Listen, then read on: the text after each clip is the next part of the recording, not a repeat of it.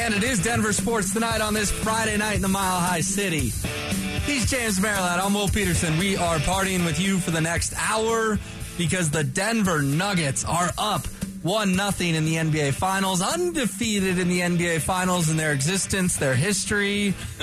James Merilatt, did it live up to all the hype, my guy? You've been waiting for this moment your whole life. it did, man. And it was it was a great night from start to finish. It never really got stressful. Uh, I mean, you know me. I, I, in a Nuggets game, I typically have to go for a couple of walks around the neighborhood and, you know, go upstairs and watch uh, some Food Network just to calm my nerves. I uh, just sat there and basked in the glow all night long. It was uh, it was fantastic, a ton of fun, almost to the point, Will, where it was it was so easy that I felt like, all right, they, they're good. They're going to win it. And like, all right, now today I'm kind of coming back to reality. They got three more games to go. Sunday. Sunday is the game. If they beat uh, the Heat and go up 2-0, this thing is over.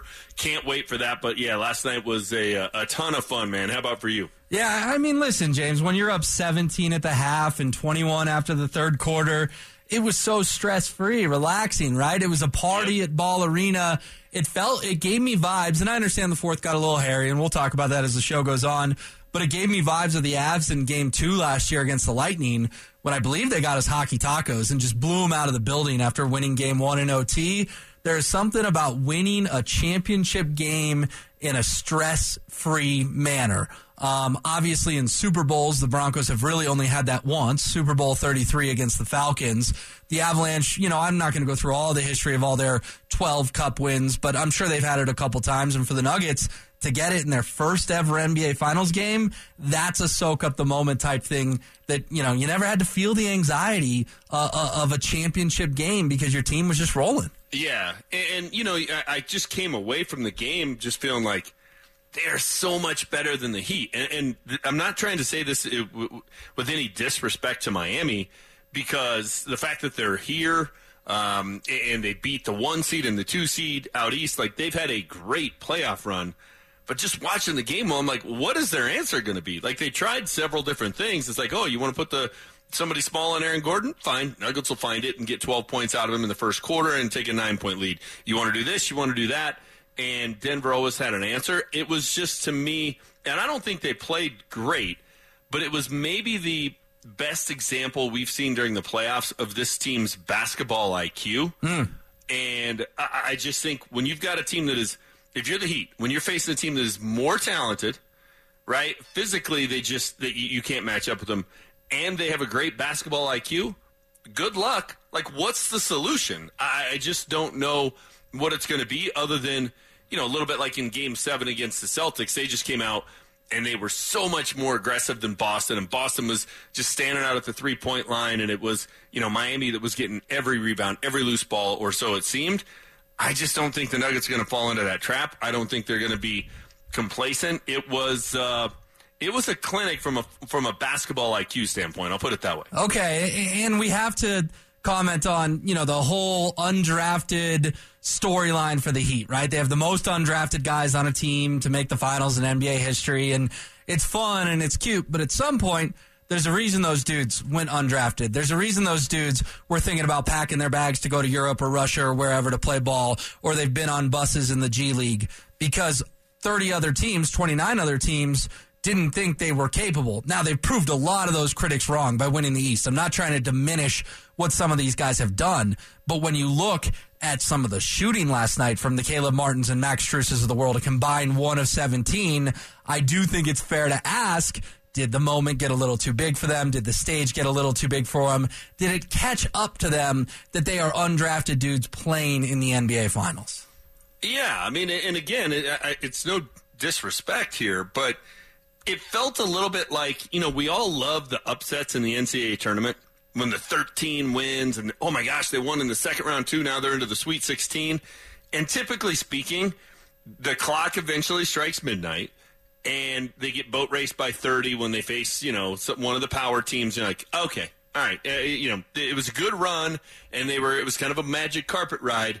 But at some point, you just can't continue it. It's, it's the classic example of just not a sustainable formula. That clock strikes midnight, right? Yeah, exactly. And, and the, the carriage turns into a pumpkin or whatever. I don't know. I don't know nursery rhymes. The, the slippers doesn't fit anymore. I'm not sure, but they're all analogies we've heard before. That it's rare that Cinderella actually pulls off the championship. Correct. We saw it this year in the NCAA tournament. There were so many Cinderellas, and then a UConn team that proved to be best in the field won like their fifth national title in the last 20 years. Correct, and it's why if you really just want to be in the uh, office pool every year, just pick all, just go all chalk. Right, and by and large, you're going to do fine, and you'll be you'll be in contention by the end of it. Not a lot of fun, and you might not win it because you didn't have that one or two upsets that got you some extra points, but you're not going to be out of it. And I, it just sort of felt like that. I kind of felt like, and look, this isn't something as a Nuggets fan you get to feel very much, if ever. But I just kind of felt like you know we were Kansas, and it was. Uh, I don't know, Florida Gulf Coast that, that was rolling in and all of a sudden was like, let me let me tell you how this really goes here. That's just what it kind of felt like. Maybe not the best example. I don't remember who Florida Gulf Coast finally lost to, but you see what I'm saying. If it just was it was the haves and the have nots last night, and the Nuggets were the haves by a mile. It was an 11 point game. It was not near as close as that final score would indicate. Not not even remotely. No, they were up 21 going into the third quarter. If they even break even with Miami, we're talking about a 20 plus point win in a finals game. They had outscored them in all three quarters before that. Honestly, if it weren't for them just falling asleep in the first two minutes of the fourth quarter, Erik Spoelstra would have emptied his bench yes. a lot, lot earlier, and they would have won by 25 plus. So you can narrow down out of the 48 minutes they played, you can narrow down why it was an 11 point game to literally about 12 minute mark in the fourth quarter to about 10 minute mark in the fourth quarter. And that's when Spoelstra said, Hey, I know my guys are exhausted, but if we're going to get this thing to nine, then I'm going to have to keep them in. And he kept them in till what, 90 seconds to go, 60 seconds to go. So yeah. they would have gotten a lot more rest if the Nuggets had just slap themselves back awake to, to start that fourth quarter. Well, the most stressful part of the game for me was the last 25 seconds.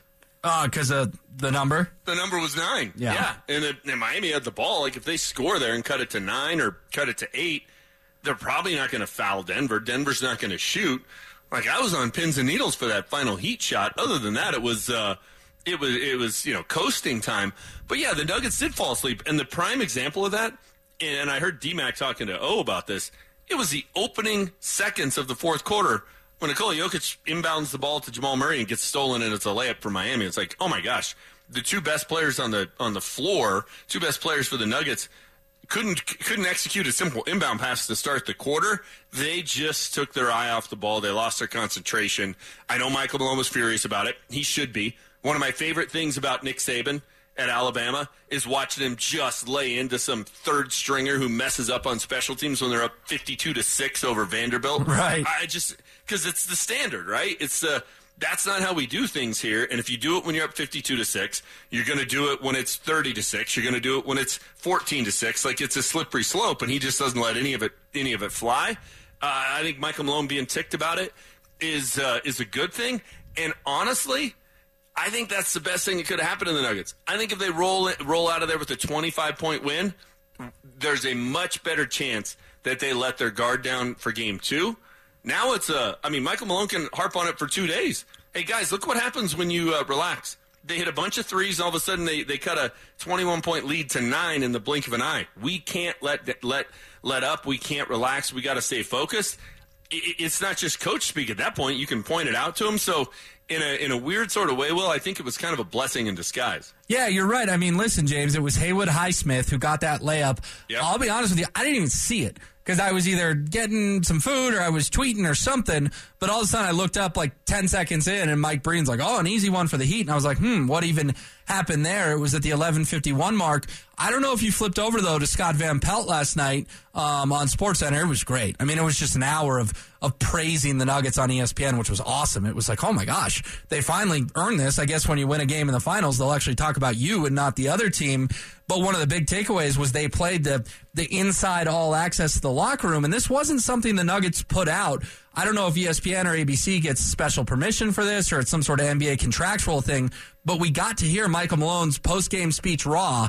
And this is with like a camera in the upper corner of the locker room. So this isn't like he's got a camera in his face and he knows it. I'm sure he's aware he's being filmed and, and the audio is getting recorded, but it was a real genuine moment, James. And he harped on, we have got to play 48 minutes in game two. So exactly what you just said I watched his message to his team on SportsCenter last night, and that's bingo spot on what it was. Yeah, and and it's what it 100% should have been. And you know, it's kind of a coach's nature, right? You you focus on the negatives and not the positives because you learn more from the negatives. You learn more from mistakes and quote unquote losing. They didn't lose the game, but they lost the fourth quarter. You learn learn a heck of a lot more than that from that than you do from winning moments. And uh, that's exactly what he should do.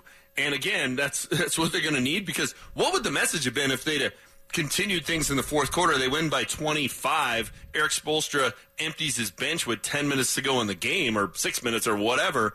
Like that's a little bit of a, a tough message of hey they're going to come back and they're going to have their we're going to take their best shot. Like you can say all those things and you can even believe them but it, it's somewhat hard to get your team to buy into it when they just kind of had a cakewalk in game one. So like i say i think it's blessing in disguise. Good for michael malone.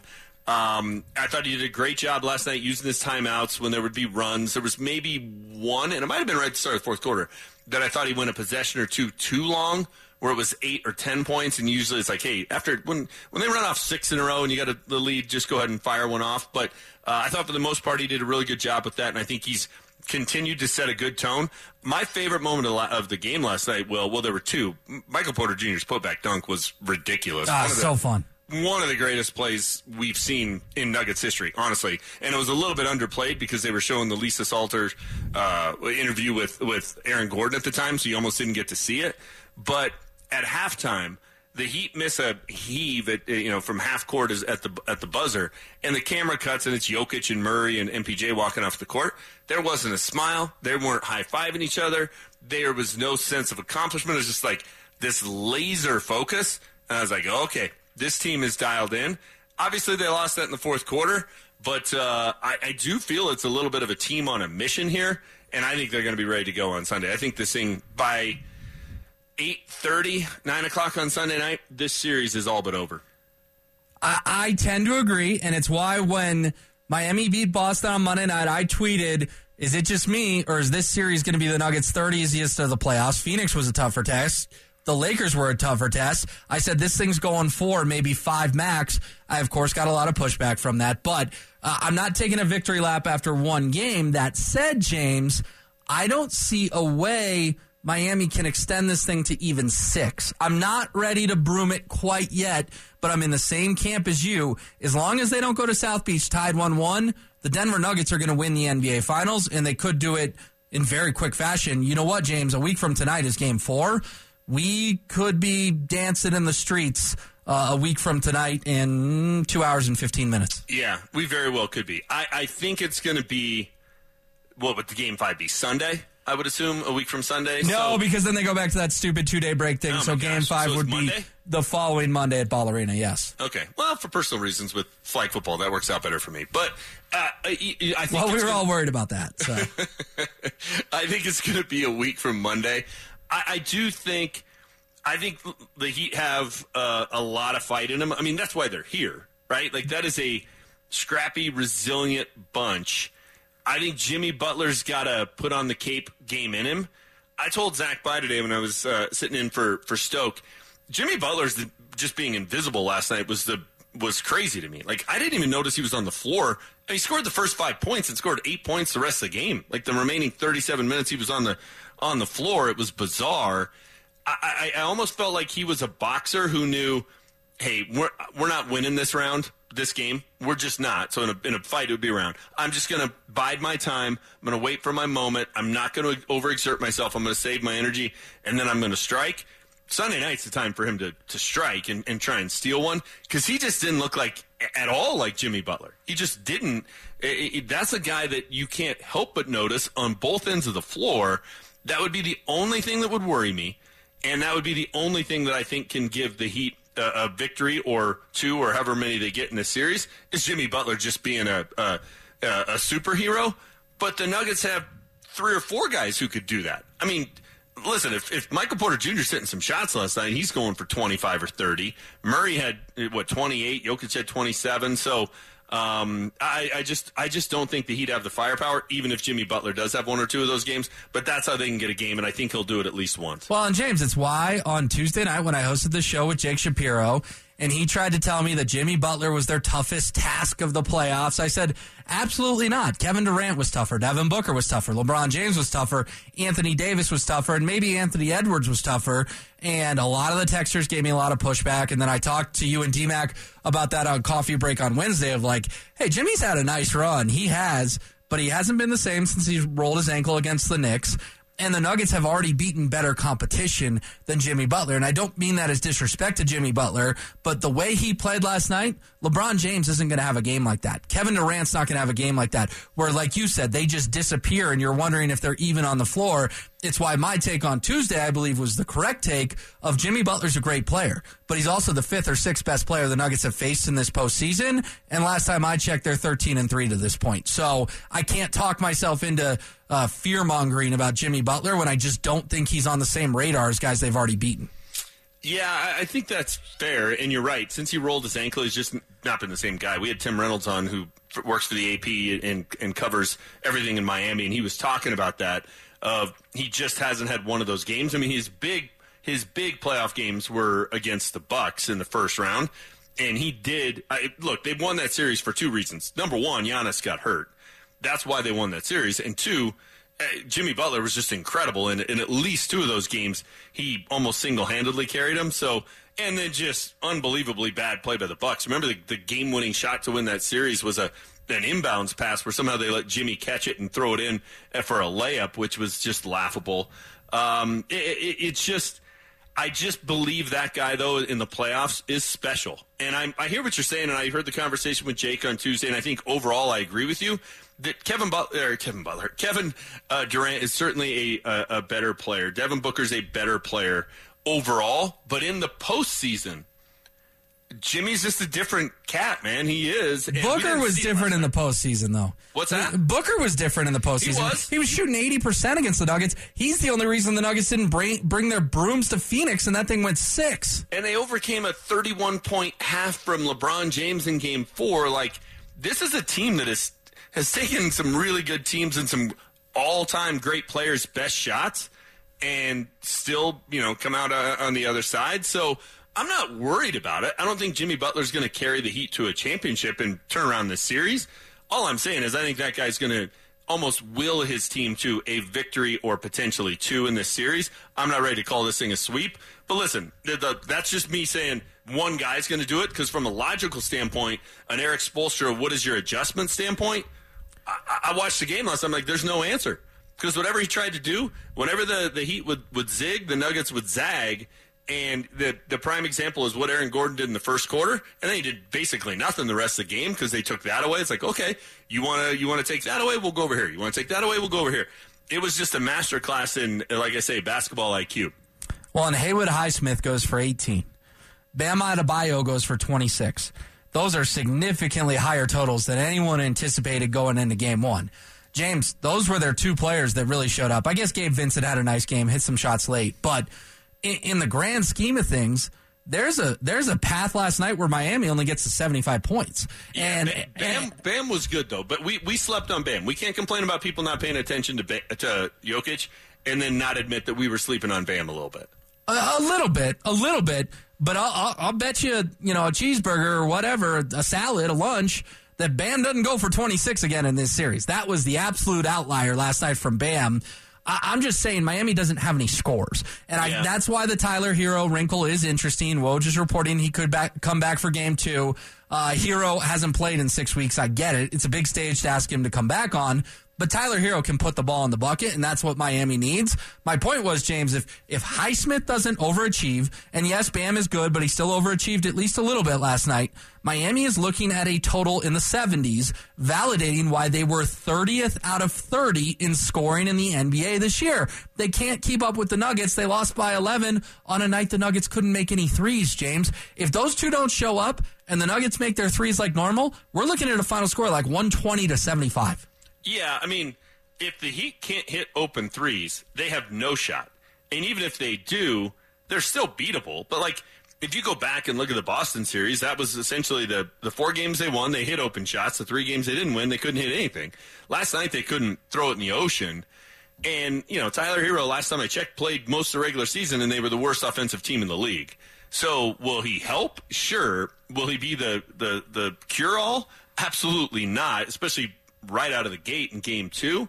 I it's part of the reason I only gave the Nuggets a C though for the game last night. They didn't shoot the ball great, particularly Michael Porter Jr. Although I thought he played really well, he just couldn't make a shot. Very But- complete game from him, which Yeah. is which is a change, James. Because if he goes two of eleven a year or two ago, we're talking about a Porter disappearing act, and that was Yes. not the case at all last night. Yeah, I thought he played really, really well. He just didn't shoot the ball well. Um, I, I didn't think they defended great because there were a lot of open looks. And just, at some point, if a guy can't make a shot, you're just going to let him shoot it. I get it. We've all played basketball, right? Like if you're guarding the guy that can't make a shot, you're not busting your butt to get out there and get right up on him. You're just you're letting him shoot it and getting in rebound position. But I didn't think they were great defensively. Michael Porter Jr. was good. Aaron Gordon was terrific, obviously um, on Jimmy. But I, I think the Nuggets can. You know, all the people want to say, "Hey, the Heat aren't going to shoot that bad. They can play better." Sure, I'll, I'll acknowledge that. But the Nuggets can play significantly better. If you compare the way the Nuggets played last night to their best games in this postseason, and I think probably their best game was Game Six in Phoenix to close out the Suns. I, I just if the Nuggets had played like that last night, they would have won by forty.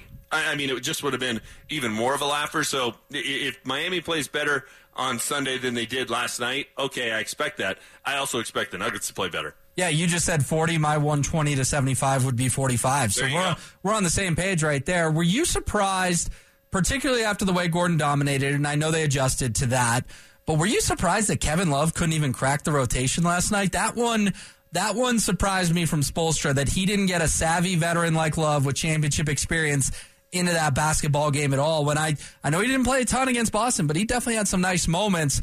That to me was kind of the biggest surprise of Miami's bench last night. Yeah, and I think you'll see some different things, and you'll probably see Kevin Love on Sunday. It it was my it's my biggest reason for my criticism of Michael Malone in previous playoffs. Right? Of we've seen it just during this run of Darvin Ham tried some different things, multiple different starting lineups. I, I get it; they got swept, but you have to try something else. Monty Williams tried something else and, and tried different guys. He had to after Chris Paul got injured, and then when DeAndre Ayton didn't play in Game Six, uh, it, nothing worked. But at least you have to try it. I think Erik Spoelstra will try a few a few different things. He's not going to come out there and say we're going to do the exact same thing we did in Game One and expect a different result. That would be the definition of insanity. And I do think that uh, you know a coach could talk themselves into, man, look at all these open jump shots. We lost by 11. If we hit four of those, uh, you know, the, the three guys that want to combine two for 27 or whatever it was, if they're six for 27, we win that game. I get the math, but that's not how it would have gone No, at all. that wasn't the game have flow. Taking their foot off the gas. I don't think Erik Spoelstra's going to fall into that trap. I think he's going to try some different things. And I, I do think Kevin Love is going to be in that mix. I think you'll see him on the floor on Sunday. All right, coming up next, Nikola Jokic continues to make history with his ninth triple double of these NBA playoffs. Plus, you heard James said he gave the Nuggets a C for his performance. My grade, well, it's a much, much higher. Hope you got fun weekend plans coming up, whether you're going out and about or just chilling. It's a great weekend to be a Nuggets fan because you get to relax until Sunday night as they will be up 1 0 until game two tips off. He's James Merilatt I'm Will Petersen. We spent about 45 minutes together today on Stoke and Zach with uh, Stokley out and Zach Bye in, telling some great stories from his awesome night last night. But, James, I just wanted to check. Are we good, man? Are we good? Well, we had two arguments in 45 minutes, and that was despite the fact that we spent an entire segment doing trivia, which we got along during that. That was nice. Uh, but yeah, we're good. You just took major umbrage with my grade of the Nuggets last night, which was a C. And then you also took major umbrage with the fact that I wrote about this at DenverSports.com a couple of weeks ago, a month ago, that if Nikola Jokic leads the Nuggets to a title, he's going to be in the discussion for the greatest professional athlete in the history of the state. And everybody's knee jerk is John Elway, and I get it. I saw every home game John Elway ever played from my seats in section 326, row 6, seat 1. But uh, he was never the best player in the league for three consecutive years, ever. And he had Hall of Famers around him when he finally won a title. Nikola Jokic doesn't. And we went round and round about Joe Sakic, which he should be in the conversation, but Jokic will be ahead of him. And man, you just were you were jumping on it. You were all over it. But you told DMAC I was screaming at you, I didn't think I was screaming at you. A little bit of a I was a little bit hyperbolic. Well, you know, uh, my dad used to say this as a as a when we were kids. It would be like one of those things like, "Oh, you're yelling at me" or whatever, and my dad would go, "I'm not yelling at you. You'll know when I'm yelling at you." I have used that exact line so many times. So I felt like saying that to you today, James. I'm not screaming at you. You'll know when I'm screaming at you. Fair enough. Fair enough. Touche, Will. Uh, no, it, all in good fun. We had fun uh, with Zach today, but both those points I do want to dissect here. Let's start with the grade of the game, where Okay. you gave it a C. Um, James, I, I, I think it's an A minus. Uh, outside of two to six minutes in the fourth quarter, the Nuggets were great last night. Nikola Jokic, his ninth triple double. As Jeff Van Gundy put on the broadcast, he was just dominating the game every single possession, making the right decision every single time. I'm not a tough grader where when they play for 48 minutes and let's average it out, let's call it four, four of the 48 minutes were bad. That knocks them down to a C. I don't know how you arrive at that conclusion, so I want to hear that. Yeah, and it was, to me, it wasn't just about the four minutes. And, and I arrived at that conclusion based on this. To me, uh, the A game from the Nuggets is take game six down in uh, Phoenix as an example, or take game one against Minnesota in Denver as an example. In those games, if the Nuggets played that way, it would not have mattered if Miami was hitting shots. It would not have mattered if Jimmy Butler put on a cape and went for 50. They still would beat the Heat. They still would.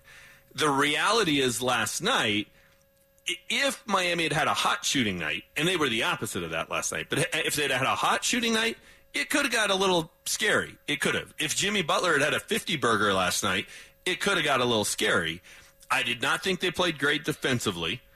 I did not think they shot the ball particularly well. And look, was Jokic his typical great self? Sure. Was Jamal Murray really good in spurts? Sure. Was Aaron Gordon good defensively? Yeah. I just didn't think that was the Nuggets playing their best game. I thought it was an average game from the Nuggets, and they still were up 21 going into the fourth quarter.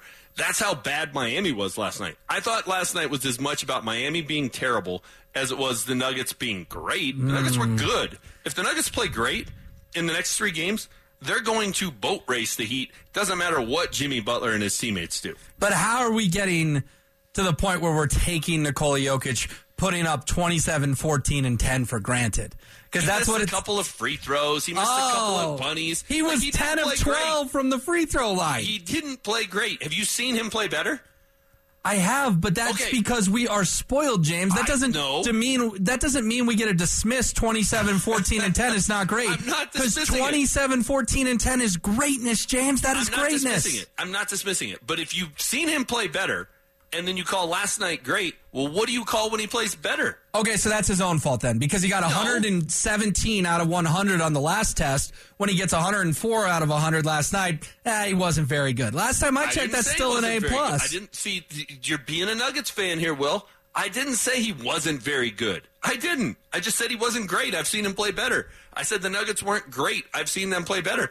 I didn't say they were terrible last night. I didn't say they stink. But anything other than an A plus and a star on the paper and a smiley face and a Snickers bar i- is just then you're ripping them. It's like no, I'm not. I'm just saying. Hey, I've seen them play better. They still beat the pants off the Heat and should have won the game by 25, and it wasn't near as close as the score would indicate, and the Heat were never in it on a game when I thought they played kind of an average game for them. Doesn't mean I think they they were average. I said for them it was an average game. That's how I'm looking at it. All right, but it's like if someone gets a 4.2 GPA one semester and gets a 3.9 GPA the next semester, we all going to freak out? Like that's that's again, a 3.9 is still really really really good. 27, 14 and 10 is still really really really good. It puts you at the top of the class. You're still going to the Ivy Leagues. That's what Nikola Jokic is still doing. So I just want to make that clear. I get it. I get it. I'm, but let me just be clear. I'm not saying he played bad. I'm not saying the Nuggets played bad. I just thought it was kind of an average performance for the Nuggets. That's all I'm saying. So I'm going to grade them based on what I know they can do, right? Like, if you can run a seven minute mile and then you go out and run a nine minute mile, you're still faster than 95% of the people in the country. But I'm going to say, hey, Will, it was kind of a C day today. What do you want me to do? Pat you on the back and say, good job loafing? Can 95% of the people not run a nine minute mile? I don't know, whatever the time is. Uh, there's, yeah, probably. You want to go down to Ball Arena on Sunday and we'll just sit there and pick people as they walk in and say whether they could or couldn't. Okay, you, you, you make a fair point there. It just seemed like a low number, but I, I get what you're you're getting at there. All right, so we're going to disagree on the grades. Let's let's talk about this this premise that if Jokic wins the NBA title, he's somehow the the greatest. I, I want to make sure I'm using the correct word. Is it athlete? Greatest professional athlete in the history of the state. Okay, I- he- and I I'm ready to put him atop that list. And a guy that didn't come up in our conversation, and it's why I ranked him as the greatest Bronco of all time. Right now, I do think Peyton Manning is the greatest professional athlete in the history of the state. I do. See now we're now we're going down two totally different I know. conversations. I know. It's a different can of worms. But the four years he had here, Will, were unbelievable. I mean, they had the greatest offense of all time. He won an MVP. They went to two Super Bowls and they won a title. Well, he, he he personally had two and a half great years, James. Are we, I mean, we've given out the longevity award? Is No, we're but, doing? but but if you try to argue Are we doing you the Don Sutton Award? That's what we're doing. If Hey, you you, pitched, try- you pitched for 87 years and got to 300 wins with your perm, Don. Here you go. if you try to argue with me earlier that John Elway had a ton of help around him and all these Hall of Famers, well, guess what? Two and a half years of Peyton Manning was great, and then the last year and a half, he had a ton of help around him and Hall of Famers. Demarcus Ware, Von Miller, um, maybe not Hall of Famers, but Aqib Talib, Chris Harris Jr., Derek Wolfe, Malik Jackson, TJ Ward. No one is sitting here saying Peyton Manning won Super Bowl 50 for the Broncos. So now, now we're just having two totally different conversations. Well, Elway doesn't get were on that credit for Von his Miller? supporting cast. Von Demarcus, Miller was a Hall of Famer. Demarcus Ware's a Hall of Famer. I think he just got in, right? Not, not primarily for what he did as a Bronco. But what he did during the Super Bowl 50 run, I mean, he, he single handedly beat Tom Brady on the two point conversion to, to send him to the Super Bowl. He sacked Cam Newton twice He in the Super Bowl. players around him. Yeah, he Yeah. played it. He played at a Hall of Fame level. Uh, those three playoff games, he absolutely did. So, I mean, I mean, who was the starting running back in that game? CJ? yeah, who scored the only offensive touchdown for the Denver Broncos that Okay. day? Not even a ring of famer, but okay. Listen, man, if Peyton Manning is the greatest athlete in Denver sports history, A hodgepodge offensive line, hodgepodge batch of tight ends. then you can you can sure you can claim Nikola Jokic passes Peyton Manning. I'm not going to give you pushback on that. Where I will He's give already, you pushback. I, I, I think if, if he wins a title, that, that one's. I think he's clearly ahead of Sakic. You can make an argument for Manning. Always won. I get it. He's won. But Nikola Jokic, what he's accomplished, well, it's a better resume than John Elway's. It just is. It is. Last time I checked, it's two championships to zero, three if you want to count his time uh, as an exec. So three three is Lombardi trophies, three is as an Lombardi trophies are not as great as one NBA He Finals half win. as many times. He's been the best player in the league three times. Won two two MVPs. He'll have a title with not a single All Star around him, which is incredible in a sport where the, the deck is stacked against you. If you play in Denver, it's a it's a better resume. It just is.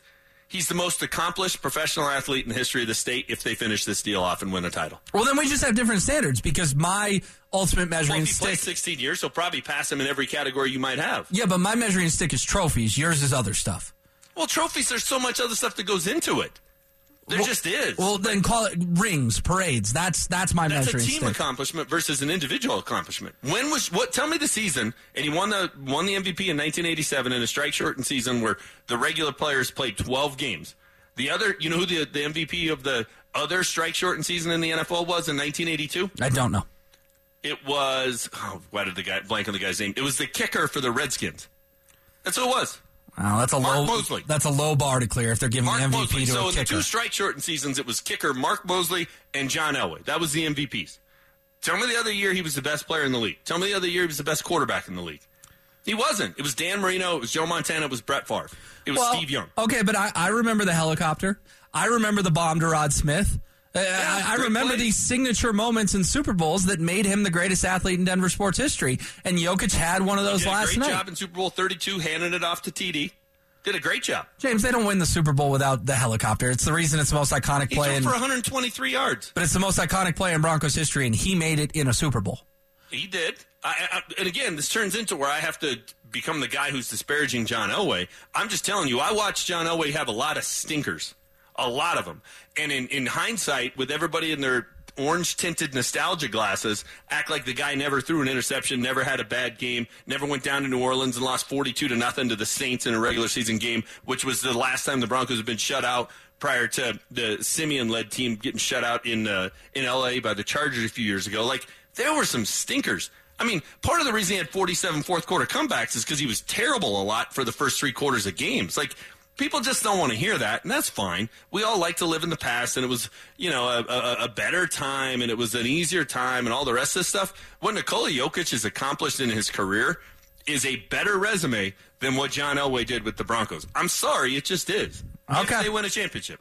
So you have Jokic in Manning. I have Elway and Sakic. So Yeah, we have yeah. four great options. There's I'm no sure dis- Joe Sakic, if you take Peter Forsberg and Patrick Roy off those teams, would have been. I mean, what did he do before they got Roy? Well, last time I checked, Peter Forsberg blew, blew out his spleen in the 0-1 playoffs, and Sakic still got it done.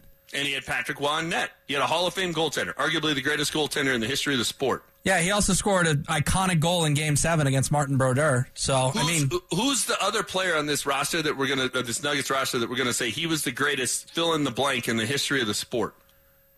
Who? Because Joe Sakic had the greatest goaltender in the history of the, the game. What are we gonna ever say that about Jamal, Aaron Gordon, KCP, MPJ? Well, I watched Joe Sakic beat a guy in Game Seven of the Stanley Cup playoffs that may have been the greatest goaltender in the history of the game, and that's Martin Brodeur. So Joe Sakic was a great player. He was. He was. He had a lot of help. He was on a. He was on the best. He was on the, a team that was just the best team in hockey, and they were loaded with talent. The second time around, they went and added Ray Bourque and you know had Adam Foote. I mean, those teams were just loaded with talent. This Nuggets roster doesn't have an All Star on it. Michael Porter Jr.'s never been an All Star. Jamal Murray's never been an All Star. But, but they're not all stars because the national media disrespects them. Mm. Aaron Gordon should have been an all star this year. Jamal Murray had a case to be an all star this mm. year. James, they should have had three all stars. Like Memphis and Sacramento got more more all stars than the Nuggets. It was we'll see if they are next year when they're the defending champs. We'll yeah. see. I, I I'll bet you right now they have at least three all stars next year. Three? Yes. Some Okay. combo of Jokic, You're gonna owe me a lot Murray, of cheeseburgers. We Porter, cheeseburger or bets. some combination of Mor- Murray, Gordon, Jokic. He's carrying a team without an All Star to an NBA title. But we don't want to act like that's the greatest, uh, an unbelievable accomplishment. I never said many- it wasn't How many unbelievable. MVPs did Joe Sakic win? How many? One? I never said it wasn't unbelievable. did he win one? He won one MVP in all those years. He won one. Nikola Jokic has been the best player in the NBA three years in a row. He won two in a row, and he. We all know why he didn't get it this year. We all know. All So he, well- he should have got. He should. He should have accomplished something that has been done like what twice in the history of the NBA. We're up against it, so we're going to hit a break here. Coming up next on the other side, Sorry, I'm the Nikola Jokic fan on this on the show. the Eagles. The Eagles wanted Russell Wilson before the Broncos made their move. Oh, how that would have changed the destiny of the 2022 NFL season. I do wish we had more time. A fun and spirited discussion. RamosLaw.com text line 303 713 1043 pouring in with reaction. We will have to save those for next week. Can I give you a couple of stats? Sure. How many times do you think John Elway led the NFL in passing yards? I, I'm assume you're going to go zero. One. Okay. How many times did he lead the NFL in touchdowns? One. Zero. Prior to T- TD becoming the feature back in 1996, so in John Elway's first 13 seasons, how many times did they win 10 games? Well, he led him to three Super Bowls in the 80s with no supporting cast. So I forgot. years. How many 10 win seasons? I know, but have? why are we dismissing three Super Bowls in the 80s with, with no supporting cast at all? Eh, that's a little unfair. But how many? How Not many, compared to what he had in 97 or 98 or what Well, Peyton yeah. had in Super Bowl 50. how many 10 win seasons did he have in his first 13 years? I mean, were they playing 14 in some of those years? No, they're playing 16. in all of them? Yeah. Four. Five. Okay. Five 10 win seasons in 13 years. I mean, if Patrick Mahomes had five 10 win seasons in 13 years, we'd be laughing at him. I mean, this is just, this is silliness. All right. I appreciate the stat. Did you have one more?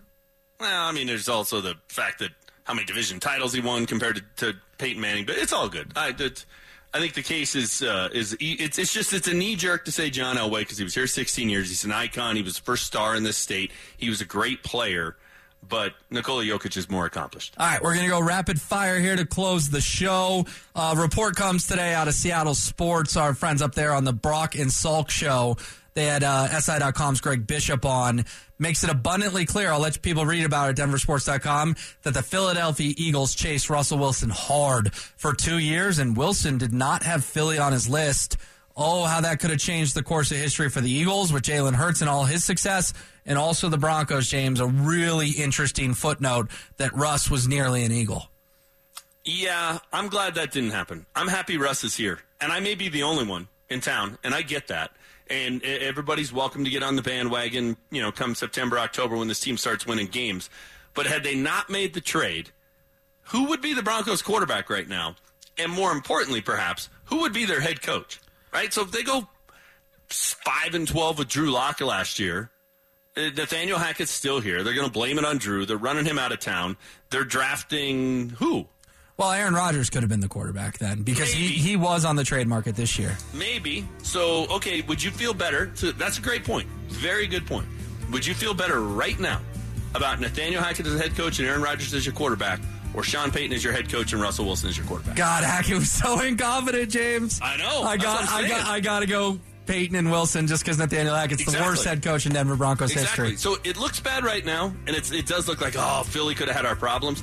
Everybody's going to be happy with this uh, once the uh, once the once the regular season gets here and they start winning football games. I want to close on a funny note, James. I do love how the celebrities at Ball Arena last night were Denver NFL stars, NBA legends, and Mr. Chow. That is a perfectly fitting group of celebrities for this Nuggets team, the most humble superstars in the league. Yep. No, I, am with you. It was great. It was uh, it was an awesome crowd. I cannot wait to go down there on Sunday night with my uh, my three sons. It is going to be a, a, uh, a memory for a lifetime. So can't wait. I don't think we're going to quite be a celebrity like Zach Bye, but we are going to have a ton of fun nonetheless. Have a blast. Go Nuggets for KJ for James. I'm Will. It's Denver Sports Tonight on the Fan.